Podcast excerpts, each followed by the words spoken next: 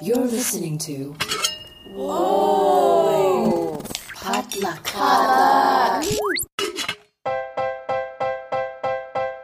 And hey, welcome to the Good Pop Culture Club episode 73? 73. Wow. It is Thursday, September the 16th, 2021. It is the dawn of a new age here in California. Maybe, maybe we have new governor, maybe we don't. Who knows? We're recording this on Tuesday, so we can't read the future. But we're either going to be in business as usual or a new police state, so we'll see. Ugh, yikes. That's all I gotta say about that. Mm, yikes. What's funny is like you know at my job this was brought up several times and i and i love how they have a local in la and they know not to tap me to report on it because that's not my specialty but we were talking about it and then all of a sudden someone's like han you sound kind of depressed like you don't think it's gonna you're not gonna get a no vote and i was just like look this year has gone crap. I'm not gonna get my hopes up. Um, but I yeah mean- You should just always mentally and emotionally prepare for like darkest timeline, and Oh, then yeah. like nothing can, then nothing can shake you, right? yeah I'm i'm, a just saying, catastrophist This happened once before, and we ended up with the governor. So, oh yeah i'm not gonna be not a great you know- track record. yeah Huh. Well, this isn't a politics podcast. This is a pop culture podcast. And joining me, as always, to talk about all the pop culture that gets us through our days, we have self proclaimed professional Asian American Jess Jew. Hey, Jess. Hello, hello, Marvin. How's your day going? Um, things are picking up. You know, um, as I said before, yikes! I'm trying not to deal take that on until I take that on, but uh, things are things are picking up again. Some things are happening back in person. I still don't know if I want to go out all the time, and also I really, I really miss my dog. So you know, half the time I think that's the new barometer. If you're not more cool than chilling with my dog, I'm not gonna be there. That's growing up. Oh, That that's getting old, huh? Yeah, my knees are pretty warped right now. also joining us, professional culture editor Hanh Nguyen. Hey, Han. hey Are you still at a? Uh, yes, yes, yes. I'm still at TCA. You were Uh, posting some new Law and Order stuff. Dun dun. Um. Yes. Uh. Olivia Benson and whatever St- Elliot Stabler. They're still on two different shows, but I think, or are they together again? Whatever. People want them together. I, I'm just the shipping on that in that fandom. I can't keep up with. But uh, yeah, we're we were supposed to get both of them at at TCA, and all of a sudden we got we heard that Mish- Mariska was stuck on set and she couldn't arrive, so it was just Chris Meloni holding court, you know, uh, uh, on Zoom. And I He's like he a new left. internet sensation though because he got a dump truck ass and Because the his Gen Z loves it. what Yeah. the fuck? Yeah, seriously. Like I was reading all that stuff, and I was just like, how is this a story? Have Wait, you wait, wait. seen his dump truck ass though? Yes, it's a yes. dump truck Sure, ass. sure. Sure. Um. What is- yes, you can. What- you what- can Google that. What does that mean? It's, It's big. really- It's great. It's big and bound. Looks looks It's a- big in a good a- way. Wait. It's a bubble butt that's very firm. Okay, so this of- is like yeah. beyond bubble butt then. it's like it's like a well, it's just it's a bubble butt proportional to his size because he's a he's a He's a- know, he's a fairly big man. He's like over two hundred Basic- pounds, very tall. And Yeah. so people were like, but people were just really surprised because I think we're so used to, you know, Elliot Stabler, but like, you know, Law and Order ain't giving us that like ass shot we want. Well, not yet. Not maybe, yet. Maybe now. But yeah, and you know, so you look at his face. I hate to say it, and you're like, oh, he probably has a flat ass. Nope, you are wrong. Uh, I'm sure all the Oz fans are like, we be knowing. J- Sure. Yep. Absolutely. You know what? Look, he's been in a lot of things, and uh, I I find him very enjoyable. Like he, Yeah. he was in happy also, um, and he was in Pose. You know, uh, But he's like, you know, like kind of like America's like cop dad or cop Mhm. uncle, you know, and you don't expect cop uncle to have a dump truck ass.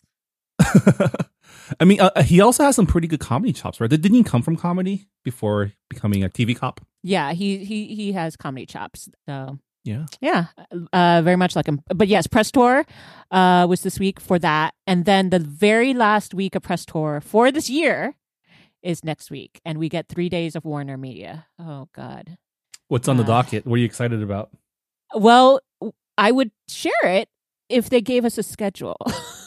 so this is the this is kind of the issue that we've been dealing with. It's just like press tour goes on forever, and they also don't give us a hell of a lot of uh, uh, heads up on certain things. So, oh shoot, I just got reminded of something that I should have been watching. Anyway, um, but uh, yeah, and so I mean, we make assumptions that there's there's going to be a TNT and truTV day. Um, there's there's going to be an HBO HBO Max day. Um, and I think that we're going to get an Adult Swim, so we might get Rick and Morty. oh, Who knows? Um, so yeah, there's a lot of guesses, and depending on like what's coming up, I'm assuming there's going to be a Succession panel. You know, because it returns uh mid October for its third season. Um, yeah, so there there there are probably a lot of good things coming, and honestly, I wouldn't be as mad at them as if it weren't like the final week just all to itself. Like, why do we have one day of press tour this week, and then we have to wait a whole other week to have three other days? I don't understand. Um, that way they can but- maximize the week of press. I don't know. I don't know how PR people think. Um, Yeah, but I- I'm assuming maximum. There are reasons. there are reasons I'm sure that do not take into account our feelings as reporters. So Are you gonna Rick and Morty until TCA's over, Han? am I gonna Rick and Morty till then? Uh no, that's too much work. Marvin, do you know what I'm talking about? I don't think so. It's a TikTok meme where you basically just sing that Rick and Morty song and do like this. Uh, you sing and dance the Rick and Morty song until like something happens, but the something that happens is usually something like very serious or very like tragic. Like Yeah. Rick and Morty until like the homelessness bill is passed. I'm gonna Rick and Morty until my sister leaves her abusive partner. Like Yeah. shit like that. It's I a mean- Gen Z TikTok meme. yeah, I would say to Rick and Morty until something probably that's worthwhile. Till till press tour ends, no, it's fine. Like I'll use my powers for good, I guess, and not for something. Yeah. I think if for the future reference, if ever anything is a TikTok thing, just assume I don't know anything about it. Yeah. Okay. Okay, noted. I, I I have to I will join someday.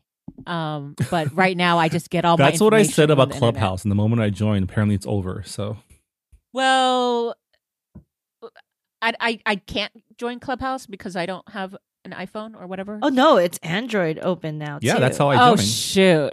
Oh well, no one's invited me, so I don't. It's care. okay. It's over. Nothing's on there anymore. So But- Marvin, maybe if you join TikTok, you can kill it. Yeah, Salon just has a TikTok, and so that's why I keep getting eh, you know like pressured now from work to like join. And I was like, okay, we can join the whatever few followers that Salon I'm has. too busy playing my new pinball gotcha game. it's pretty good. I haven't spent any money yet, but I'm close. Marvin, don't do it. don't do it. It's against principles. The principle of it. Uh, well, yeah, on this episode of Good Pop, we're talking all about the new Justin Chon film, Blue Bayou, which is his newest film that it's getting released this week, right? yes, the September 17th. seventeenth. Wow. But before we get to that, let's find out what pop culture is beginning us through the week. Um, Jess, what's popping? So I've not really had time to consume a lot of books or TVs. Also, my mom lost my Roku remote, so like I've not been able to turn on my TV. I need to order another one. But what I have been following is the Met Gala, baby. Mhm. Um, the Met Gala, which is the fun, big, fancy fundraiser party that is to benefit the Costume Institute at the Met, the Metropolitan Museum of Art in New York City typically happens the first Monday in May. There's a whole documentary about it. You can watch it. Of course, because of COVID, it was essentially canceled in 2020 and moved from 2021 to just this past Monday. And the theme was Americana and it was disappointing overall. so the Met's supposed to be where you bring your not even your A game fashion, like your A plus plus plus fashion. Like this is not the Oscars. This is not the time Mhm. to just wear a pretty gown and like show up. This is the time where you're supposed to like push like fashion and what fashion can do. It's typically called the hardest, you know, the most exclusive party in America. The hardest ticket to get. You, there's like this whole process of you basically have to be invited by a designer. There's always a theme. You know, half the time celebrities don't dress to the theme because I mean, I don't expect anything from celebrities anymore, is what I've learned. Wasn't Um, this the one with the very um, bad Oriental theme uh, a few years ago? No, that was China through the Looking Glass in 2015. 2015, I want to say. It was not a bad theme. People are just dumb and don't know how to translate a theme. Yep. it's hard for me to be mad at that theme when it produced one of my favorite looks from Rihanna ever. You know, when she wore that huge yellow gold Pei dress that people were saying looked like bánh xèo. Mhm. Um, I just take that as a compliment. No, there are there are always ways to do it right. Um, but you know, I'm just at this point where I understand celebrity's not that smart. They Yeah, don't know what the- they doing. they they only know what they're doing if they're hiring the right person to give them the right look because basically this is a chance to be avant-garde Yes. And some of our favorites. Okay, so the the funny thing this year was basically they're trying to and I, I don't think this is an incorrect move because this is where culture is shifting and pop culture and media culture is shifting. But essentially this year's co-chairs, the Met always has like a few celebrity co-chairs, were all under the age of 25. So it's Timothée Chalamet, Chalamet, Chalamet, Chalamet, Chalamet Chalamet, Chalamet Timmy. It was Timmy. It was uh, that Naomi? Osaka. Yeah, he's pretty. He's like 24. I always He's thought he young. was he's one of those like older people who looks really young. no no he's no. a young he's a young person with uh old eyes basically an old soul yes. Yeah, uh, but Billie El- Eilish and Amanda Gorman, who are all the co-chairs, and they made a very conscious effort to basically invite uh new, let's call them Mhm. uh gracefully new media stars. Yep, yep. Okay, TikTokers, YouTubers, influencers of that like. Um, and you know what? You could tell because they did not bring it. They did not bring it. Like we were missing some of the typical great presences like Lady Gaga did not show up. Zendaya was busy filming, so she did not show up. She she kills it every year. Mhm. And so and the theme itself, Americana, was like you would think it's like so broad, you can't fuck it up. And it was so boring. Like so many just like regular pretty gowns. Barely any like a lot of people did not even wear American designers. Which I I, would- kind of, you know, I kind of get because you know, you're kind of being invited on behalf of a certain fashion designer, you have to wear them. And some of those most a lot of those fashion designers are not American. But I'm like, you couldn't make like a very like we we have a very actually interesting like heritage of certain textiles. Like there are some things that are uniquely American. I mean, I was surprised given the, the last four years that we did have that people weren't more provocative with their designs neither. I, I mean, I guess they don't want to skirt controversy, but like as an um, like if you were an American citizen wearing an American designer, like you could say, you know, you could say a lot with some of the things. Like there's a lot to say about America right now. Um, but there were some good looks. I really liked uh Lupita Nyong'o. She wore like a denim dress. It was beautifully done. do you like actually- uh Kim Kardashian. I actually really loved Kim Kardashian's look. It was wa- not the look itself, but the idea was very, Yeah. very cheekily executed, and I respect it. I appreciate even the things that I find ugly because I was like, at least you gave me a spectacle. Yes. Someone who is definitely not ugly um, is Yara Shahidi. Her outfit. Oh, was- her outfit was beautiful. I was just like, girl, if I didn't already feel like you were like gorgeous, I was just like, and but and that was a tribute to Josephine Baker, I believe. Yes. Um, um, but we did get a few people. I think there's some. I don't even know how to say her name. Uh, Quannah Chasinghorse. Oh my Um, god, her outfit was fantastic. So she's a she's a native indigenous model, wore this beautiful jewelry, like turquoise jewelry. I've never liked turquoise before because I have it has been terribly misused for white southwestern jewelry and Mhm. sold in like tchotchke shops. It's not a good look. That's how you wear turquoise. It's beautiful. And she, you know, has that really amazing tattoo on her chin. Um, sorry, I don't know what it's called specifically, but oh my Mhm. gosh, she's also just gorgeous, like so statuesque. Yeah, Uh, and what's you know, and and of course, we're, if we were talking about American, you know, there you go. So that's why I appreciated that. There are a few other like fun outfits, but yeah, I don't know if I was blown away as in previous years. Yes, I mean, I even appreciate Horse Girl. I, I one Yes, of the exactly. like TikToker wore like a freaking horse, like literally a horse bodice, Head. and I will take that over like, um, I think the the one that like, I think people are ragging on really hard is the uh, one of the TikTok people or one of the like influencers. It might have been like Madison Beer, who I legitimately do not know who that is. Like I know don't the that name, but I do not know who that is. she wore like a very like everyone says her dress looks like a early 2000s prom dress and the styling looks like an early 2000s prom and i'm like absolutely i had friends who wore a dress like that like long ball gown with like the bejeweled like sides and straps Oh my god, it totally is just a boring prom dress. I was like this Oh. is the met gala excuse you Yeah, Nothing says Americana more than early 2000s prom I'm like i was like at that point you might as well just gone full like camp and worn like a jessica mcclintock dress Wha- yeah, that oh, at least would have been funny like like f- you know that would have just been tongue in camp. cheek Yeah, that would have been kind of camp beating it up. um a lot of great a lot of asians on this red carpet did any of them really bring it No. to the level i wanted no uh gemma was close but i think a Mhm. short dress at the met gala is weird even though it it was a very lovely tribute to Anna May Wong um I poo poo every single man who just wore a tux. Like, shame on you. How dare you? Give me Mhm. something. Maluma looked great. He had this red, like, cowboy outfit. I was like, bring that energy, please. Um, like, yeah, the men are always so bored. Like, Billy, I don't know if Billy Porter even was there. Like, he usually shows up, but not this year. Ugh, it was just like so blah. I'm like, Lil- come on. Lil Nas X did his thing. Um, Lil he had- Nas X is great. yeah, Um, he had an outfit change. Yes, three. He had three outfits. Yeah, Yeah. he changed twice, which you know we love. You know, Wow. Your mom always said layers. Layers are key. Um, that's like that's a whole Chinese wedding right there. hmm that's true. um, so I have been consumed with this. I'm still reading. Um, there's also was a really fun Twitter thread where like I'm just gonna I don't know what the Met Gala theme is this year. Didn't pay attention. I'm gonna try to guess. No clue what it is. Just random guesses. Th- those were fun. That's fun. Yeah.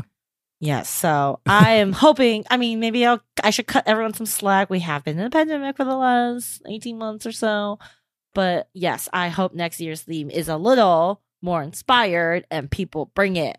Yeah, because after camp, I was like, "Oh my god, that was That's so also good. why, like, camp was such an amazing theme. They like people did better than usual because of the theme, and um, like especially because that was the last one and it sat within our minds for so long, Mhm. and like to wait eighteen months for like this is kind of disappointing.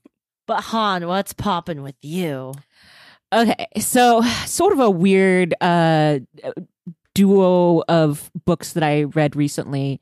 Um, I realized that in my reading of a lot of YA and romance, um, while I had started reading some um, with gay characters and bisexual romances, things like that, um, I hadn't actually read a lot with trans characters. Um, I've run into a few trans characters that are on the sidelines when it comes to uh, I think there's a children's book and then uh, sci-fi. I, I think sci-fi and, and fantasy often have better spaces for that. But um, I wanted to read something that was set in the real world. So I happened to stumble upon um, two that were YA set in high school. Um, and uh, the first one's called May the Best Man Win, written by Z.R. Ellor. And it's about Jeremy who uh, comes out as trans uh, right before senior year um and uh basically the summer before dumped his boyfriend Lucas who is like a star I don't know if it was quarterback but football player um and so when they're starting their final senior year decides to run against him as homecoming king and so uh it becomes a huge thing. Uh, there are a lot of characters in this. There's a lot of high school drama. It's not just between the two of them. This is probably a book that I would say that these people are very messy. um, in a way that I think would make for great television, but also like for me in my like uh uh introverted ways, I don't know if I could deal with a friend group that this has this much emotion.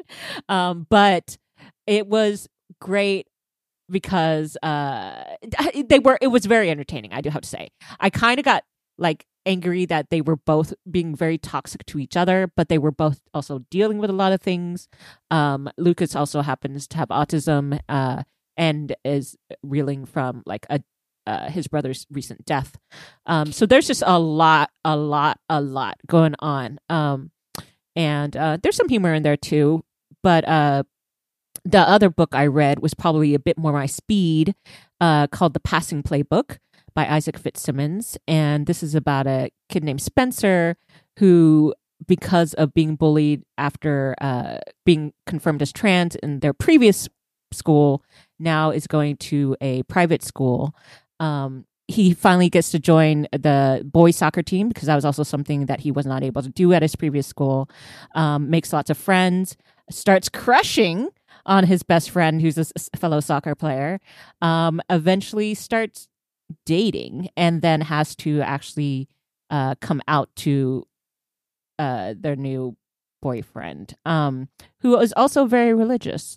so That's there are things. lot. Yeah, there's a lot there, but here's the thing. I do have to say this the reason why I said this book is a little bit more my speed was cuz the dramas I think are going to be inherent in um either of these plot lines, but the people around this was a happier book. It was probably a less realistic book because of that.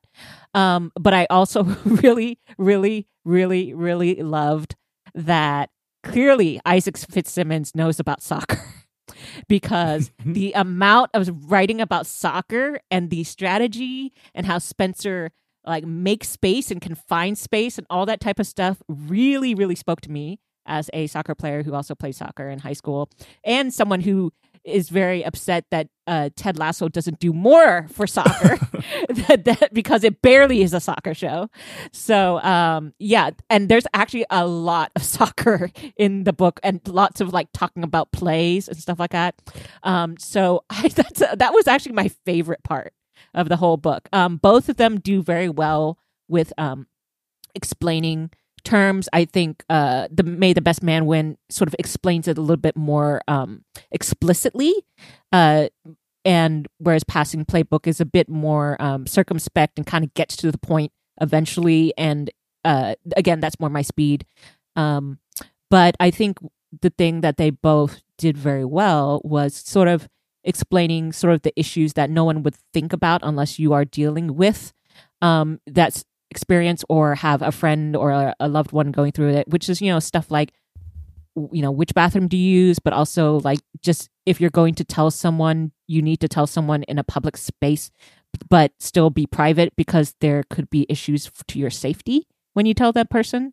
Um, it's just so many things that I was just like, um, also just the differences in um, how schools nowadays days probably have better LGBTQ support, you know, uh, clubs and groups, whereas like when I was growing up, they definitely didn't. Um, so yeah, it it just made me like way. I felt like more aware. I'm not going to say I'm an expert or anything, but uh, yeah, it just made me think more. So that's me. What's popping with you, Marvin? All right. So I've been slowly dipping my feet back into Star Wars after I don't even know why Rise of Skywalker broke my heart because I hadn't even watched it yet, but it preemptively broke my You heart. still so I haven't never watched it? I took a Oh big break. God. I still haven't watched that. I still haven't watched episode three neither. Although I know what What- happens in it. so I'm like, what? Marvin, that one is like 20 something years old at this point. I'm just saying, Star Wars and I have a long term love hate relationship. Um, it tends to break my heart every so often. And then we have to take a break before, you know, I slowly ease myself back in. And um, recently I watched The Mandalorian with my dad. And actually, I um, recently started listening to a Clone Wars rewatch podcast um, called A More Civilized Age.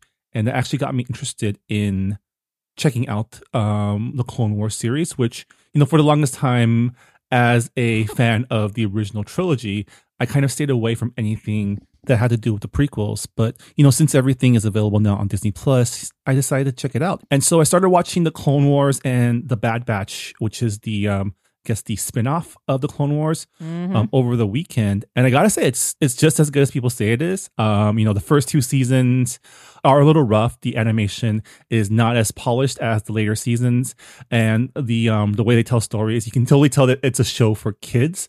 But even in those early seasons, they start doing the things that I wish the movies did better, which is focus down on the world building and stories of characters that you know aren't named Skywalker, and especially when it came to um, the most recent season, season seven, and the new series, The Bad Batch, the animation gets really good, which is great because the storytelling is also at the top of its game. And yeah, I had a lot of fun catching up. I okay. I I tried Clone Wars when probably for the reasons you mentioned, couldn't get into it, and so I'm wondering, can I not watch Clone Wars and just jump into? Because I did start Rebels at one point, and then I stopped, and then I was like, do I need to watch? I think they now have Visionaries or whatever they call. Well, There's so just a lot. I think they each have their um their their pros and cons, right? Like Clone Wars is about literally the fall of the Republic, and it goes into a lot of themes that are teased out in the prequel films, which is like you know the Republic is a regime in decline. The Jedi Order are a group of monastic, self-proclaimed space cops that inadvertently aid the rise of a proto-fascist regime, and it does go into how the whole thing was kind of doomed to fail from the beginning so I think it's actually really worth watching and it really adds flavor to the rest of the canon. And Disney Plus does have a list of like the essential episodes um, that give you the episodes that are most important to the overarching plot. And you can just watch all those and then jump into season seven, which is the most recent season produced um, after I think the show took a five year hiatus and that season um, does some really great storytelling. Like if you like the Last Jedi, in terms of the world building and how it approaches the the politics of the Star Wars universe, um, I think you'll really enjoy um, what season seven is doing, and it's just solid storytelling, like on par with anything like any other streaming service is putting out in terms of content. Yeah. I mean, uh, I guess we'll see. I, I think in theory, I do like exactly what you said, which is, you know, you have this whole galaxy. Why are we just focusing on not just not just the Jedi, but the Force sensitive? Like, kind of them over the Force, you know? Yeah, very, very against space wizards. Because it's mm-hmm. like, yeah, when you're a space wizard, you have to be part of the fray. Like, that's your calling. But like, I really like stories about like regular people who are like, what am I gonna do? yeah. What am I gonna do? Because there's already enough like fantastical and, and curious things and politics going on in the world uh in the star wars world that is so you know give me some weird animals with you know weird limbs and just and bounty hunters and all that stuff. I mean, I So, will yeah. say the Clone Wars episodes that focus on the Jedi do do a pretty good job, very subtly um, implying that these you know space wizards slash self proclaimed peacekeepers are a little out of touch with what peacekeeping means uh, because they've also self proclaimed themselves as generals leading armies to you know quote unquote defend Uh, democracy. So what you're saying is that Jedi's are cops, and we know all cops are bastards. So you're saying Mhm. all Jedi's are bastards. I mean, you kind of saw that in the prequel movies too, right? Like, imagine, like, there's been essays and like think pieces on how Anakin would have never become Darth Vader if, The Jedi's, are just Jedis- better at their job. yeah, Mhm. If they walk the Or- walk, right? Or you know, if you just let this man, you know, get married and hit it, like, and not have to hide it, we'd all be fine. yeah. And so I'm also watching The Bad Batch, which is the Mm-hmm. most recent um, show that's a spin-off of the Clone Wars. It centers on a group of clone soldiers that have mutations um, because of cloning shenanigans. And so they weren't affected by Order 66, which was the order that compelled all the clones to murder all the Jedi in um, Revenge of the Sith. And so the show follows this group of rogue soldiers as they try to escape the new empire and then figure out you know how to survive in the new world order. And what's really interesting in the show, in addition to the characters, you know, doing cool mercenary stuff, is the fact that the creators also take this opportunity to tell the story of the early days of the this new fascist empire. And through you know the background and settings of the episodes, we see um, what the empire does to start consolidating its power, including you know using unification of currency as an excuse to register citizens for um, future monitoring, um, the establishment of puppet regimes to control the more um, rowdy constituents, and like the systematic oppression of minorities, which was which was interesting to see. Um, the animation again is real good. Uh, a lot of the space scenes look just as good as like the more recent movies like Rogue One. Um, and you know, if they never go back on the ground, you might not realize that it's a animated show with you know cartoon people. Okay, uh, Bad Batch. Actually, maybe I can just jump into that, and, and if it's not, it's less intimidating to me because I know it just started. So, uh, or not started, like it wrapped its first season, but you know, yeah, just this year. But yeah, no, I've been having a lot of fun like exploring the Star Wars universe through this. Like I had a period of time as a kid where I was obsessed with Star Wars, but all the stories that I read in my youth isn't canon anymore because Disney bought it and decided everything that was written Mm, Yep. before like tw- 2008 is now like fake Star Wars. It's legends. Are you I've- still mad about? Are you still hurt by that, Marvin? I'm okay. I'm just uh, a little bit. I'm just, you know, I have all this knowledge that is now like completely useless because they're not. It's not real anymore. Um, because Mickey Mouse has decided to do his own thing with Star You, Wars. you do. You do sound a little scarred. A little Um, bitter. a little, yeah. Like Mickey did this. He did this. But I'm having fun. I did have a lot of fun this weekend, kind of reconnecting with this new version of Star Wars, um, and kind of seeing like Dave Filoni and his crew doing things that like J.J. Abrams would never.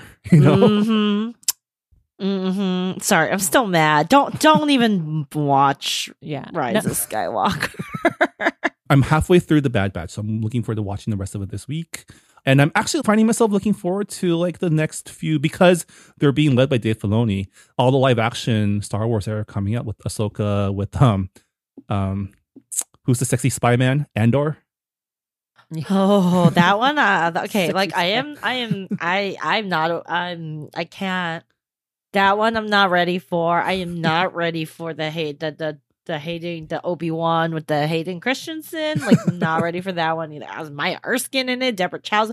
I th- that those those I'm waiting for those, but I'm not ready for them because my body and my heart can't take it. So yeah, maybe this will give me the motivation to finally watch Rise of Skywalker. Eh, I mean, you're just gonna disappoint yourself. So like, you don't even got it. You know, we can probably do. One. Let, us do. We should probably do like a pop culture gap episode where I watch episode three and episode nine. And I think it should be a it. live react. I think we should all watch as a live react. Uh, but yeah, Star Wars uh, good again in my book, so that that's good.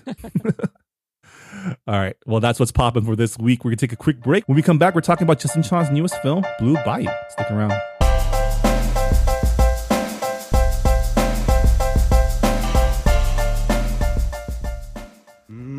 But we're still here, and we're going strong. It's an exciting time in Asian America. There are more movies, TV shows, books, and music reflecting us than ever. But all of these represent just a small slice of Asian American culture and experiences. So what do we do? Tell more slices. Asian Americana is a show that explores these slices of distinctly Asian American culture and history. We've talked about how Chinese Americans built California's Sacramento Delta, the art scene turns gallery institution Giant Robot, a play that explores the lost Cambodian pop music of the 60s and 70s, and, of course, Boba, just to name a few stories. You can find Asian Americana at asianamericana.com or on your podcast app.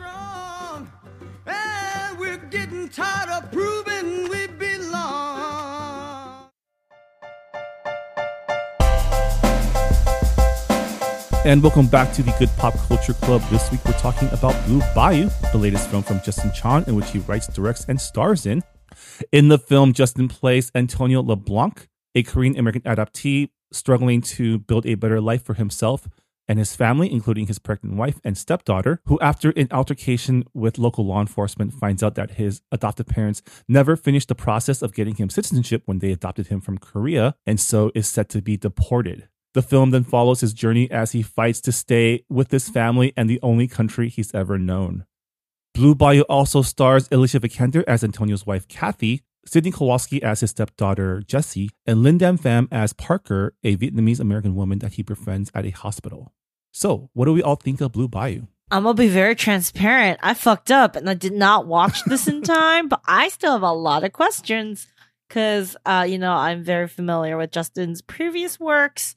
I've watched all of them, and um, so maybe I'll just be the host asking y'all questions this time, Marvin. So, what did you think about it? What were your first impressions? So this is Justin Chon's third film. Um, his first two films were Gook and Ms. Purple, which both premiered at Sundance. Uh, Justin and I were actually at the Ms. Purple premiere at Sundance um, a couple years ago. Yes, we did. We like were like I was like the second to last person to get a seat. And yeah, over these past three films, Justin has definitely established himself as a director in both style and reputation.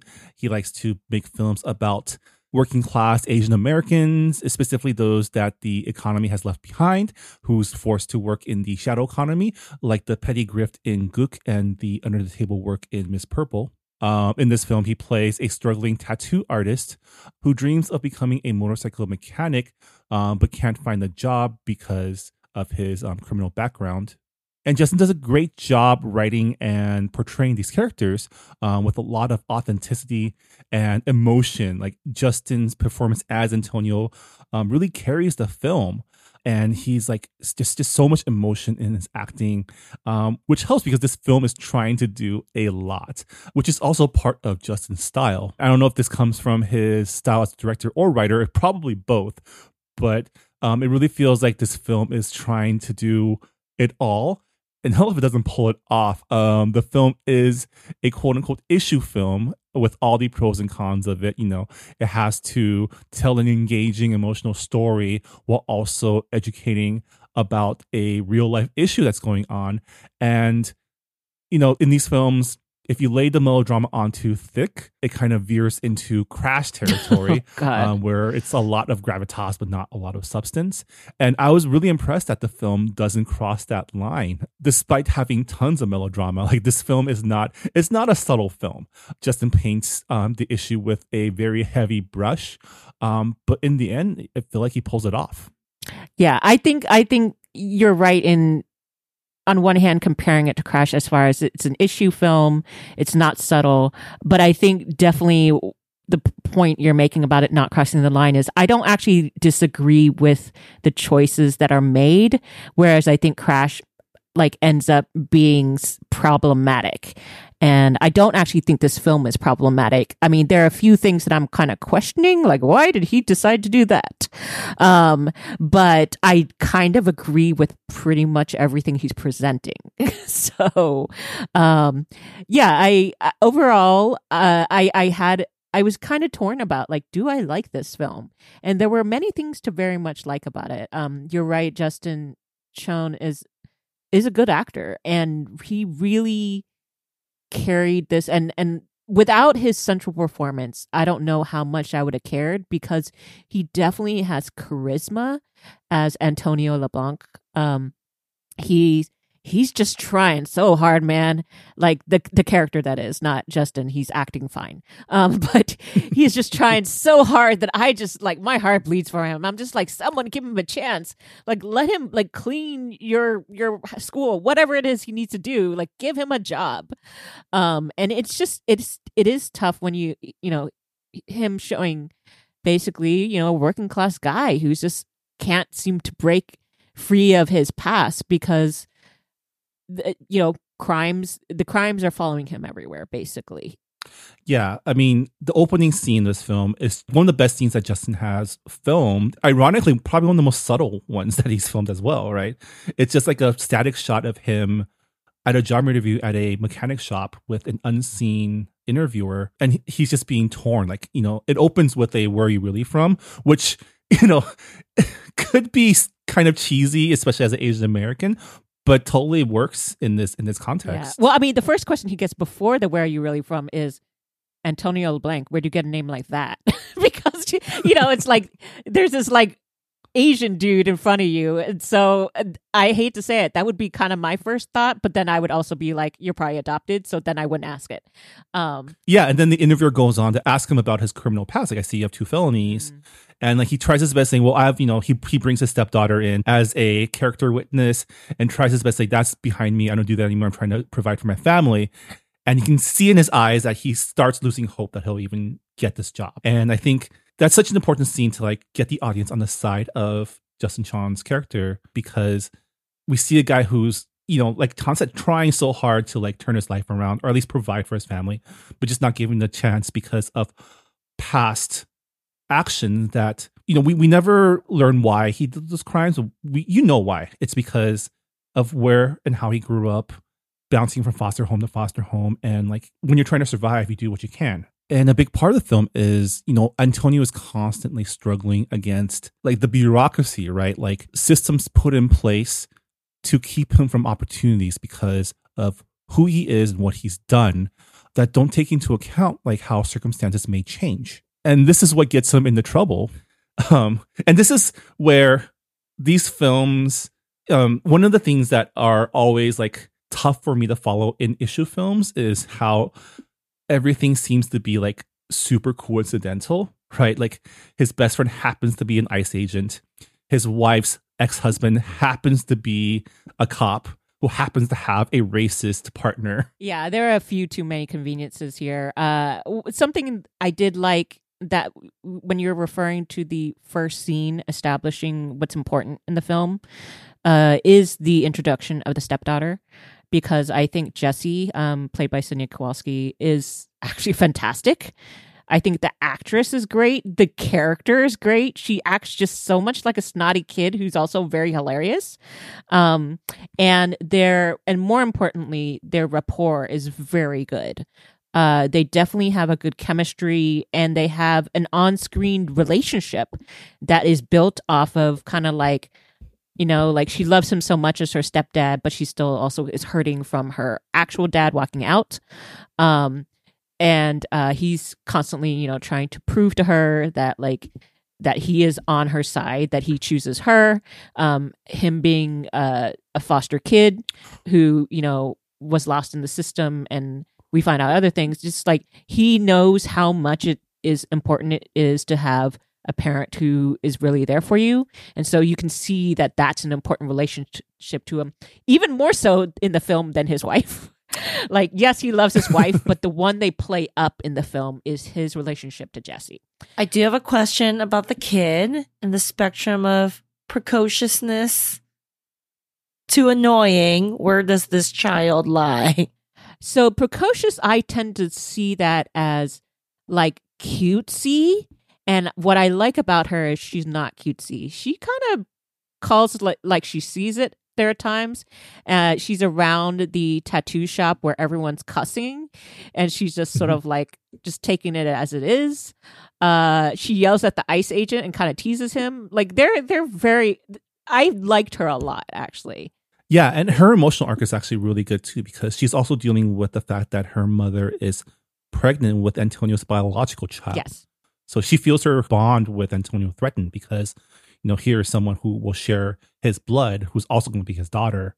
And I think, like Hanh said, you know, child actors, children in these films, it's hit or miss, right? But her character really adds to also to the stakes of like Antonio wanting to stay with his family. Yeah, I I appreciated her a lot. I I am kind of critical of child stars, especially when they are the one child in the movie, because uh, then they have to be either very um, obnoxiously precocious, which is pretty much like all the Hallmark movie children, or uh, Yeah. but I felt like she was just kind of real, and um, yeah, I, I enjoyed her a lot.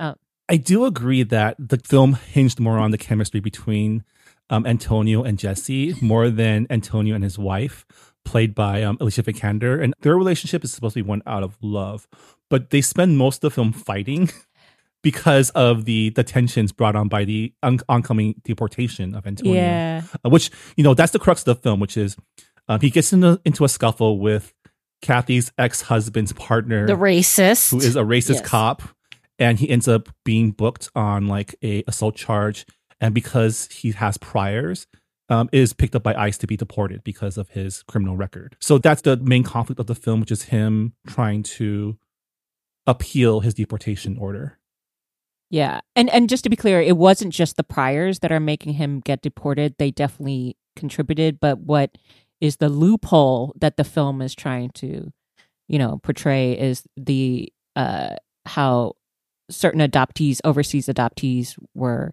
not naturalized. They didn't become citizens, uh, even though we're, they Yeah. were legally adopted. And so How much why- does the movie dive into transracial and transnational adoption? Is that just kind of like the background of his character? Do we? Because because there is I've been uh, on TikTok.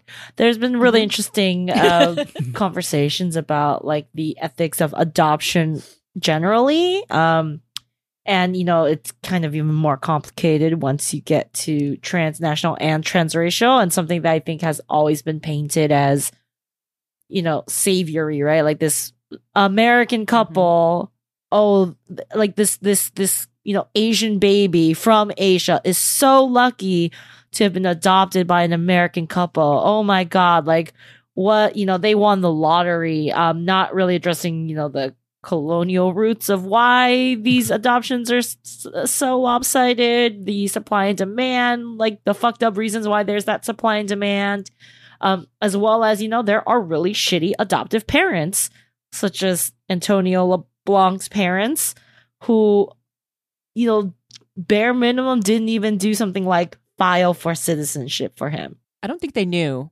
I think this is the problem is a lot of people actually didn't know and that's why all these people as adults now are getting deported. Yeah. Um although his parents Yeah. were shitty. Yeah. I d- I to mean, be fair. so the film doesn't really. I don't think it delves a lot into the identity issues of transnational adoptee. There is an Asian American identity subplot that we can get into later because I, I was talking to Hana about this. It's a part that I appreciated but didn't know if we needed.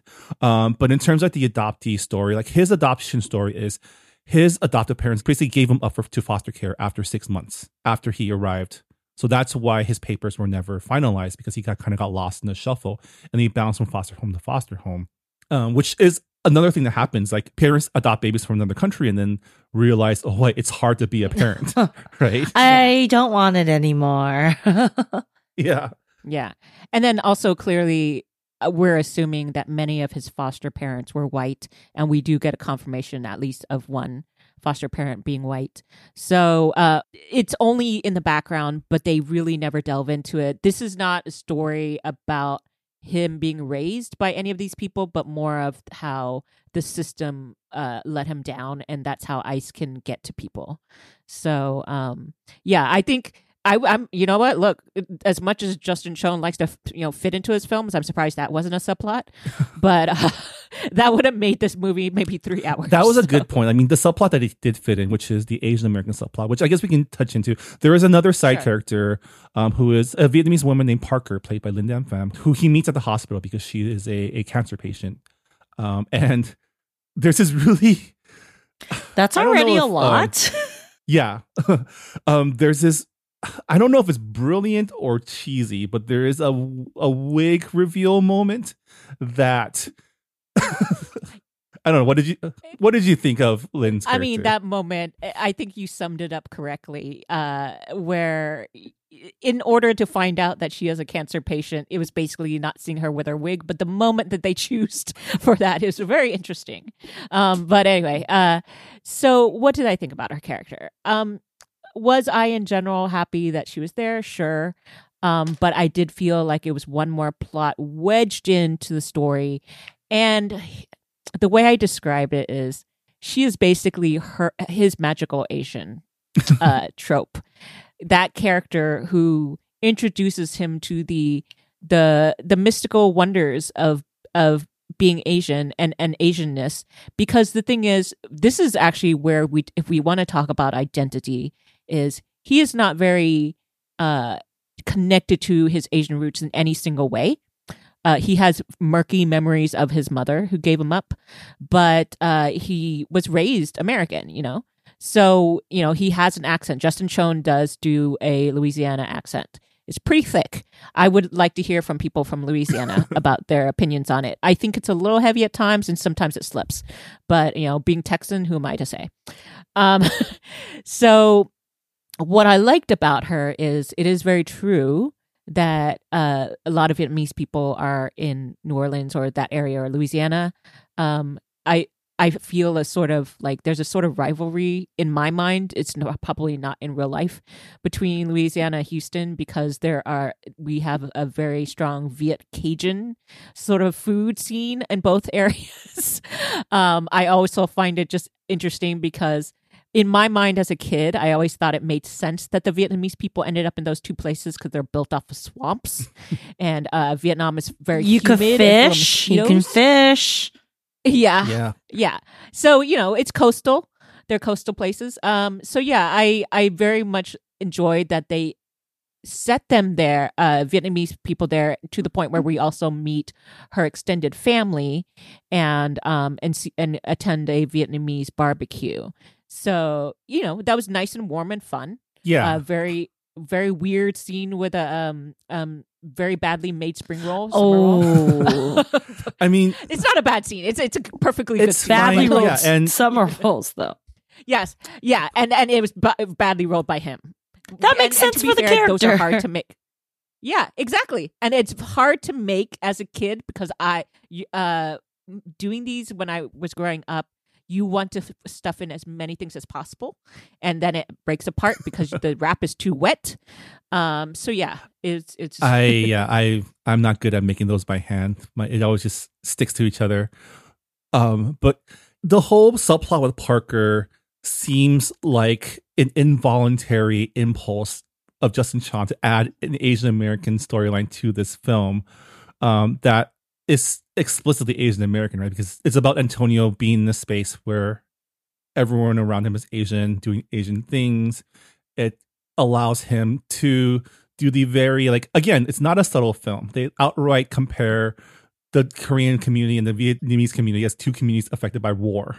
her right? dad literally says this like we are very similar we're we've been we've dealt with many things but we are strong so i was just like i was like look you're not wrong but also i don't know any vietnamese person who would say that to a korean person Yeah. it just really be more like shady, like snipes at each other behind the back, right?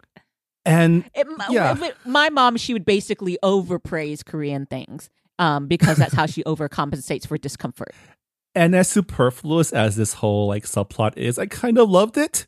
I kind of Yeah. enjoyed it. Um it, like the whole Vietnamese American backyard like block party was like super cool. I wanted to be there so bad. they of course had a band there was uh, Karaoke. for for if there was karaoke a live band karaoke like this is like upper level which is Karaoke. his um his way of setting up um Alicia Vikander's much mentioned musical number where she gets up and sings Blue Bayou. the title Again, Blue Bayou. not a very subtle movie.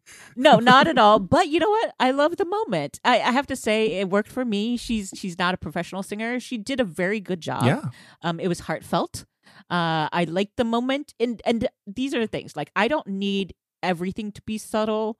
Um this one moment worked for me but i think there needs to be less of these big moments.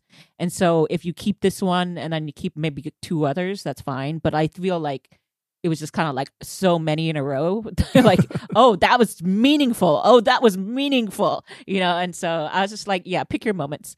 Uh, but yeah i like the barbecue. I like i like a lot of that. It just did feel like it was kind of shoehorned but yeah so it, it it was a very interesting thing. I like the actress herself. Um the the father's comments were always just way too on point. Um and yeah she was the magical uh, awakening of his asian side so. Yeah, and so I think overall, I mean, this film isn't a film about Asian American identity, right? It's a film about this guy who is just given the raw deal in life, right? Adopted by parents who did end up not wanting him, having to resort to doing crime to get by, and having that past kind of follow him around. In addition to like being microaggressed by everyone around him, right? By his his mother in law, by his his would be employers, by people on the street. Um, you can see all this kind of like bearing down on him and and you know like we mentioned justin chon's performance is really strong and it's strong enough to kind of carry this film which would have been really easy to mess up right? It would have been easy to kind of take it all the way over make it too melodramatic and in turn take away from the believability right? Because what justin chon's performance does is keeps the drama believable because you see the pain and you kind of emote with him. Um, because a lot of the things that happen in this film, it's like it's super melodramatic, and you watch it and you you know what it's trying to do, you know what it wants from you, and you give in anyways. And I think that's what sets it apart from like, you know, the last issue movie I watched in the festival was Just Mercy, um, which is another one of these issue films that is designed to make you feel guilty for not doing enough in life, right? You, you know, you know these issue films. It's like, oh, now I've learned about civil rights. There's a call the to theater action implicit in these issue films. Let's Mhm. just put it that way. And you know, most of the times they're very Mhm. effective. Um, and let's be Mhm. real, how many people are gonna sit down and read a book about, you know, uh deportations of undocumented Asian adoptees, which is a Mhm. very real issue, right? And um, you know, like deportation and and undocumented just the undocumented uh experience is a very asian american issue um that gets lost in you know the thick of other stereotypes like mono minority myth um so yes there's an implicit call to action that's not necessarily a bad thing Yeah. This is also, I think, the second film that we discussed on this podcast that deals with this uh, although this is adoptees, uh, we did also watch Yellow Rose, um, and that was also another Southern Asian. so uh, very happy for that representation. Um, my I assigned this to my one of my writers um, to cover at Salon, and you know she's very fairly young and hasn't watched a lot of art films or indie films or things that are not mainstream. So I was like, "What did you think?" She's like, "Well, I learned a lot from it." And so I was like, "Well, that's the first reaction, probably, you know." and then she's like, "They also looked at the scenery a lot," which I thought was really mean, funny. I was like, Yeah. I like the set. I like the sense of place that he he established with. I, I, I think he made New Orleans look gorgeous. There was a lot of swamp and Spanish moss, um, but he also sets a sense of place in Gook and in Miss Purple. So I think that's just part of his signature and um, really grounding it in that identity of. Um, uh, same with like with the blue collar workers or any of those things. It's like for me, it just made it feel more authentic and specific. All right. So Hanh and Marvin, is this good pop? I say yes. You know, I personally would have preferred a more subtle film. I think that's just more like my personal preference. Um, but the melodrama does serve a purpose. And in the end, it's a film that'll leave like the audience, especially those unfamiliar with the subject, with um with complicated feelings, right? And hopefully that'll lead to action or at least a more enlightened perspective when looking at these issues. And I think that's in the end that's what you want from an issue film, right? Something that'll that'll galvanize people to think about these issues more. You know, um, I don't know if Justin has a you know a campaign because I know Just Mercy had like a whole like advocacy campaign to launch with the Uh, film. I'm probably not. Sure not. I mean, that. Just Mercy is very specific because it is Bryan Stevenson's story. You know, the founder of Mm. EJ uh, I, um, and he he's amazing. He's just like such an efficient organizer in that way, and has been so smart about getting his story out. This one is not really based on anything, but I would love to have seen some activation with those communities because that's an ongoing problem, right? Like there are many uh Vietnamese Americans um a few i know a few stories of korean american adopt not adopt necessarily adoptees but like you know were undocumented or who have been uh in prison and are now at risk of being deported even though they've spent their entire lives here and that like being the people who get sent back who get deported they do not do well most of the time there are cases of suicide people committing suicide of immense like breakdowns. Um, yeah, it's not a good fate to be bestowed upon anybody. So hopefully, I mean, I feel like this does break some of those like stereotypes of Asians as like everything's fine, we're doing well, everything's great. Our biggest concern is, uh, you know, is Michelle Yeoh gonna love us? Um, so for most of the reasons that you said, I did eventually come on the side of yes, this is a good pop. I think the my issues with melodrama is usually I like melodrama in in an ironic comedic sense. um, it better be over the top to, for me to uh, enjoy it. Let's say, but this one was melodrama to the um that was very earnest, and there was just enough of sort of a sweet side to the movie that made me eventually kind of embrace it. Uh, and you know, yes, it also has a good message. It has information out there uh, that, and you know, it drew my awareness to something that yes, I knew about det- deportations and things like that, but this loophole that um that affected so many adoptees and of course that's a huge thing in america is overseas ad- adoptees um, that I was actually not aware of. Uh, I mean, I had heard of some adoptees being deported, but I didn't know that it was because of this huge issue that affected so many people. So, yeah, I was glad that it at least we got a few title cards by the end and some photos of people who had been adopted, um, who had to be deported, uh, some people who's who were still waiting to hear. Um, to make it kind of real for the audience um, and I think I don't know if there will be any sort of extra because I didn't see any other calls to action, but um, I think it will cause people to, like I did, start googling right after I saw the movie. Yeah, the film definitely does its job in building awareness, which is great. we didn't even we didn't even talk about the heist. There's a heist Wait, scene in the middle of this movie. How, what is It- this it's barely. movie? It's barely. I mean, there is a heist. There's, but it's barely like we don't get to hear it. We don't get all the things that we love. Does in he heist assemble a films. So, team?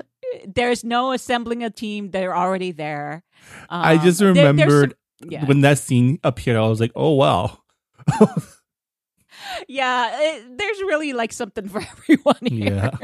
On that note, um, that'll do it for a discussion of Blue Bayou, the latest film from Justin Chon that's um, hitting theaters this Friday. Um, you should check your local listings to see if it's playing in your theater. Um, thank you, Jess, for taking the steering wheel this episode. Maybe I'll just let you host from now on. Hi, I'm Marvin. You you you don't have the melodious No, uh, I stylings of I his. NPR I voice. don't. That's that's hey, I it's don't not either. how our dynamic works. Okay, I'm the one who like freaks out and gets too excited, and then Marvin's like the chill one. I drive. Yeah. Jess provides the hot, spicy taste. I'm the body man, you know. I'm the I'm I'm I'm the thief. All right. Uh, if people want to find out more of your thoughts, where can they go? My trash takes are on Twitter at Just Jew Tweets. and I am at Anonymous. You can find me at Marvin Yueh. You can find our show at Good Pop Club. We are a proud member of the Potluck Podcast Collective. Check out our fellow Asian American hosted podcasts by going to the website podcastpotluck.com.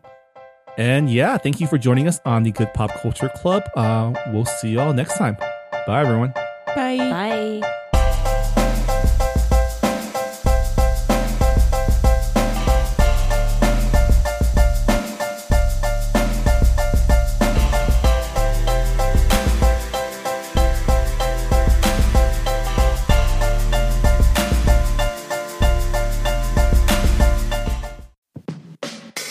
Hey, I'm Phil Yu, and you may know me from a blog called Angry Asian Man. And I'm Jeff Yang, author, journalist, and celebrity dad.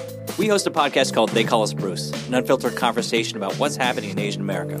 Each week or so, we host a discussion about some of the most vital and interesting topics in our pop culture and our community, bringing in guests who are shaping and informing this thing called Asian America from Hollywood to DC and beyond. Uh, we got media, entertainment, food, family, politics, representation. The good, the bad, the WTF of it all.